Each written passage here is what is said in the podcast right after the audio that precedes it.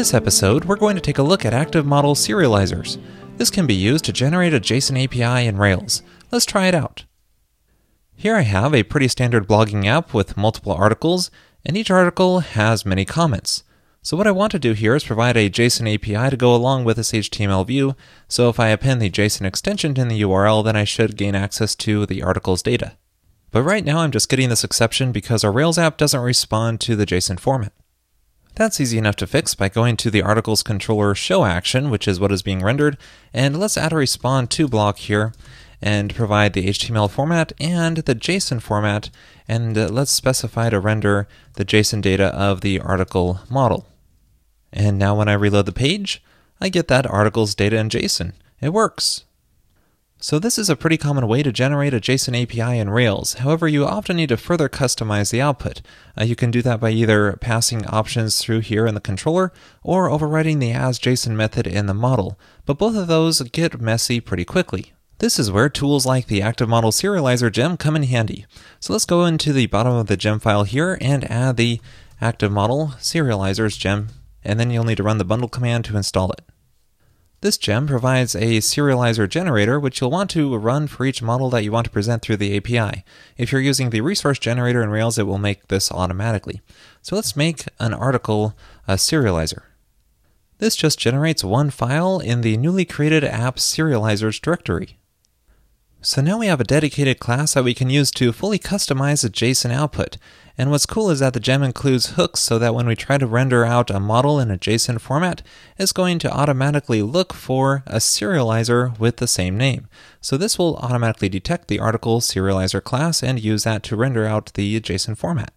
In this class, we can specify which attributes we want to include in the output, let's say the ID, name, and content of the article. Now after restarting my Rails app and reloading this page, I get the format rendered out through active model serializers. Now you may have noticed there's one key difference here, and that is that all the attributes are included in a root node called article, which differs from how Rails generates JSON by default. Now you may not want this behavior depending on how you want the API to be consumed. You can disable the root node by passing in the root option and setting it to false. And now reloading the page, uh, we no longer have that root key. Now, if you want it to always behave this way everywhere, you can define a method called default serializer options and then uh, set the root option or anything else in there. And then the active model serializer will automatically take that up, so you could move this in the application controller so inheritance includes it in every place. I'm not going to do that here though, we're just going to stick with the default behavior of including the root node. Next, let's go back to our serializer class and see how we can further customize the output. Uh, perhaps we want to add some attributes into here which are not really methods defined on the model. For example, maybe we want to add the URL to the article in here. Well, we can define that as a method on the serializer and it will use that instead of delegating to the model. We also have access to the URL methods in here, so we can say article URL and then pass in the object, which is going to be the model that this serializer is focused on. And reloading this page, and we include our URL attribute in our JSON output. I really like how you can just customize the attributes through methods like this. Uh, something else cool about the serializer is its support for associations. If we want to include the comments data in here, we can just say has many, comments because our article model has many comments. And now our JSON data includes the comments within our article attributes. And as you might expect, we can customize the comments attributes by generating another serializer called comment. So here's that generated serializer file, and let's just keep this simple and include the comment ID and the content and reloading our JSON format, and our comments just include that output. So this is pretty cool. If a serializer class isn't found, it's just going to fall back to the Rails default serialization behavior. That means we can just add serializers as we need custom behavior. Now, so far, this comments data has been nested within this root article node. However, what if you don't want that? What if you want the comments data to be up at the root level as well? You might want to do this for performance reasons on some JavaScript client-side frameworks.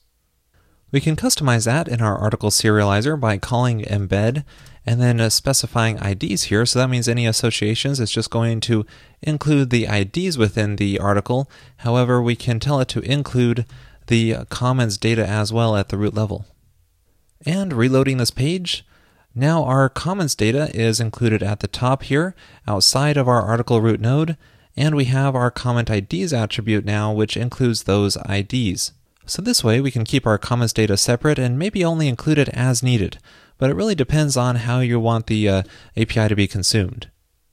Now, what if there are some attributes that we want to include conditionally?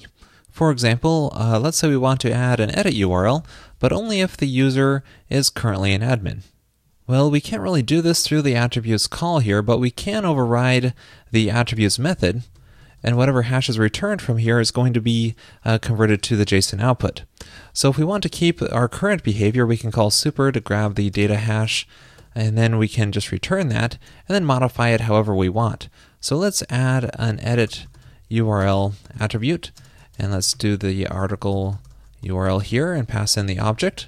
Now I want to make this conditional, but let's try it out so far. Reloading our page, and we get our edit URL output here.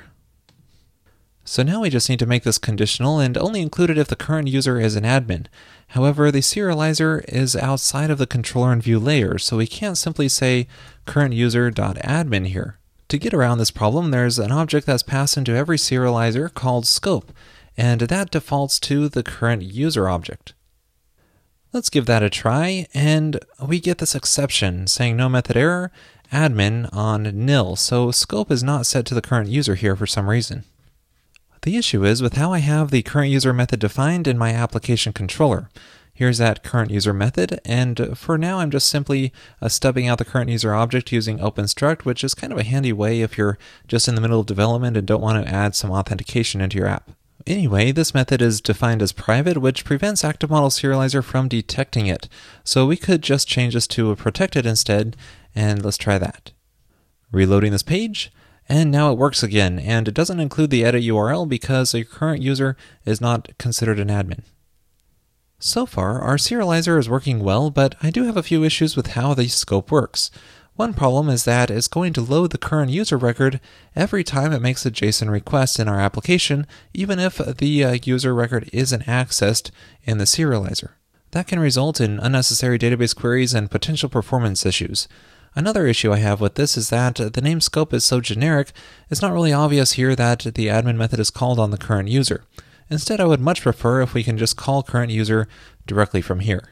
To get this to work, we can customize the scope object that's passed into our serializers by going into the application controller and calling a method serialization scope and telling it to use something other than the current user, such as a view context. So this way we'll be able to call our current user through this view context and any other helper methods that we might need to access within our serializer. Now to finish this up, let's go back to our serializer and tell it to delegate the current user method to the scope, which will be the view context. So now if I reload this page, it has the same functionality, but our current user is now only loaded in as needed. Now, one downside with this approach is that it can make testing a little more difficult because uh, you need to provide access to the entire view context for the serializer.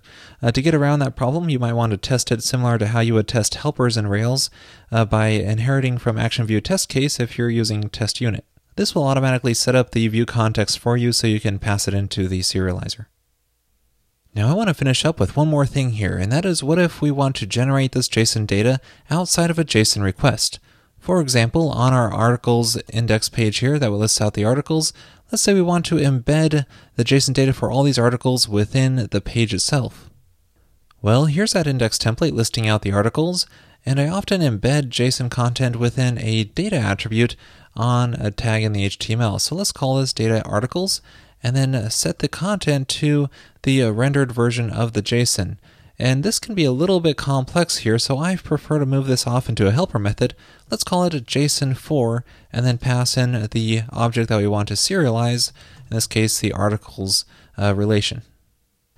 Now to save us some time, I'm just going to paste this method into the application helper, call JSON4 and accepts a target object, whether this be an active record relation or a model.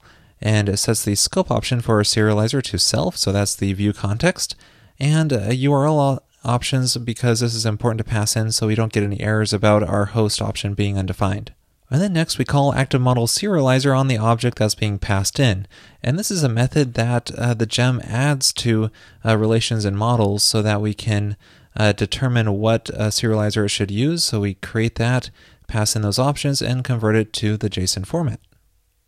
And now if we reload our page and view the source, our article data is passed in here uh, using the serializer to generate it. Cool. And that wraps up this episode on active model serializers. I encourage you to also check out episodes 320 and 322 where I cover JBuilder and RABL respectively. Those generate JSON a little differently by utilizing view templates instead of serializer objects. I do think there are benefits to both approaches. I like the object-oriented nature of Active Model Serializer. However, I also do like uh, the uh, JSON serialization to happen more in the view layer. There's no wrong answer here though, so just check out each option and see which one you prefer to generate your JSON APIs. Thanks for watching.